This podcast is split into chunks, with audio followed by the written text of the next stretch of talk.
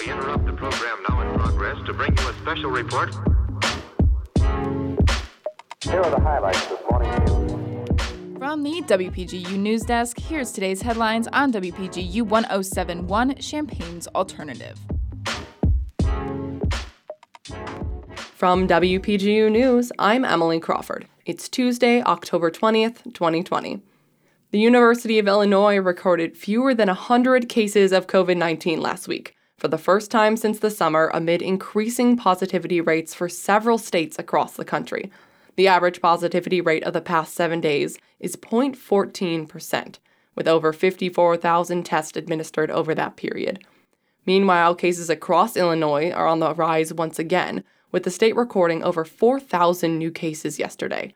Over the last seven days, there have been an average of 3,698 cases per day statewide, an 86% increase from data collected two weeks prior. About 9,500 deaths have been recorded in Illinois related to COVID 19, the seventh most among all 50 U.S. states. Lieutenant Jason Rector, fighter fighter Josh Please, acting captain Chip Hawk, acting engineer Paul Doyle, and fighter fighter Tad Lawardley all received the award for their response to a heavily involved residence charged with smoke and fire. The Unit Citation Award recognizes an act of service in the line of duty, which demonstrates excellence, teamwork, and professionalism in service to the citizens of Illinois. The state fire marshal presented the award to the firefighters during a brief ceremony outside the Champaign Fire Department's headquarters. Additionally, the Firehouse Magazine Valor Award Committee gave recognition to the men with the 2019 Unit Citation Award honorable mention. Governor Pritzker announced the allotment of $50 million for the Connect Illinois plan in a press release Monday. The plan speaks to provide broadband access to every community in the state by 2024 and is projected to have an overall budget of $420 million. Internet service providers, nonprofit organizations, local governments, and rural cooperatives are all eligible to apply for up to $5 million in funding per project during the second round of grant matching which extends through February of 2021. The Connect Illinois plan is one facet of Governor Pritzker's Rebuild Illinois plan, the first comprehensive state infrastructure initiative in a decade.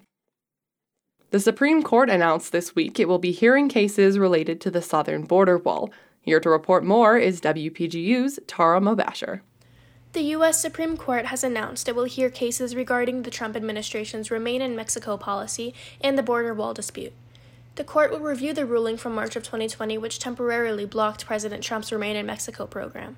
While the lead counsel in the lawsuit argues that the livelihoods of immigrants in this country are at risk as long as the policy is still in place, the White House claims that the policy has reduced burdens on U.S. communities and has eased the humanitarian crisis in, on the border. The latter case involves the Trump administration's use of military funding to build the border wall with Mexico. While lower courts had worked to freeze billions of dollars in funding, in a 5 to 4 decision in 2019, the Supreme Court granted the administration the ability to utilize the Defense Department budget to build portions of the border wall. Due to the imminence of the presidential election, it's possible that neither case will be heard if President Trump loses his reelection campaign. The specific dates of the Supreme Court hearings have not been announced. From WPGU News, this is Tara Mobasher. The FBI announced today that it has filed criminal charges against six Russian intelligence officers for their roles in orchestrating a series of cyber attacks against the US and a number of European nations. Each of the officers is facing a range of charges, including wire fraud, conspiracy to conduct computer fraud, and identity theft. Additionally, each of the six defendants has been accused of participating in the development of malware programs that were responsible for severe damage to the Ukrainian infrastructure and American businesses. They have also been accused of coordinating cyber attacks targeting presidential candidates in France's elections in 2017 and sabotaging investigations by British intelligence into the attempted poisoning of former spy Sergei Skripal.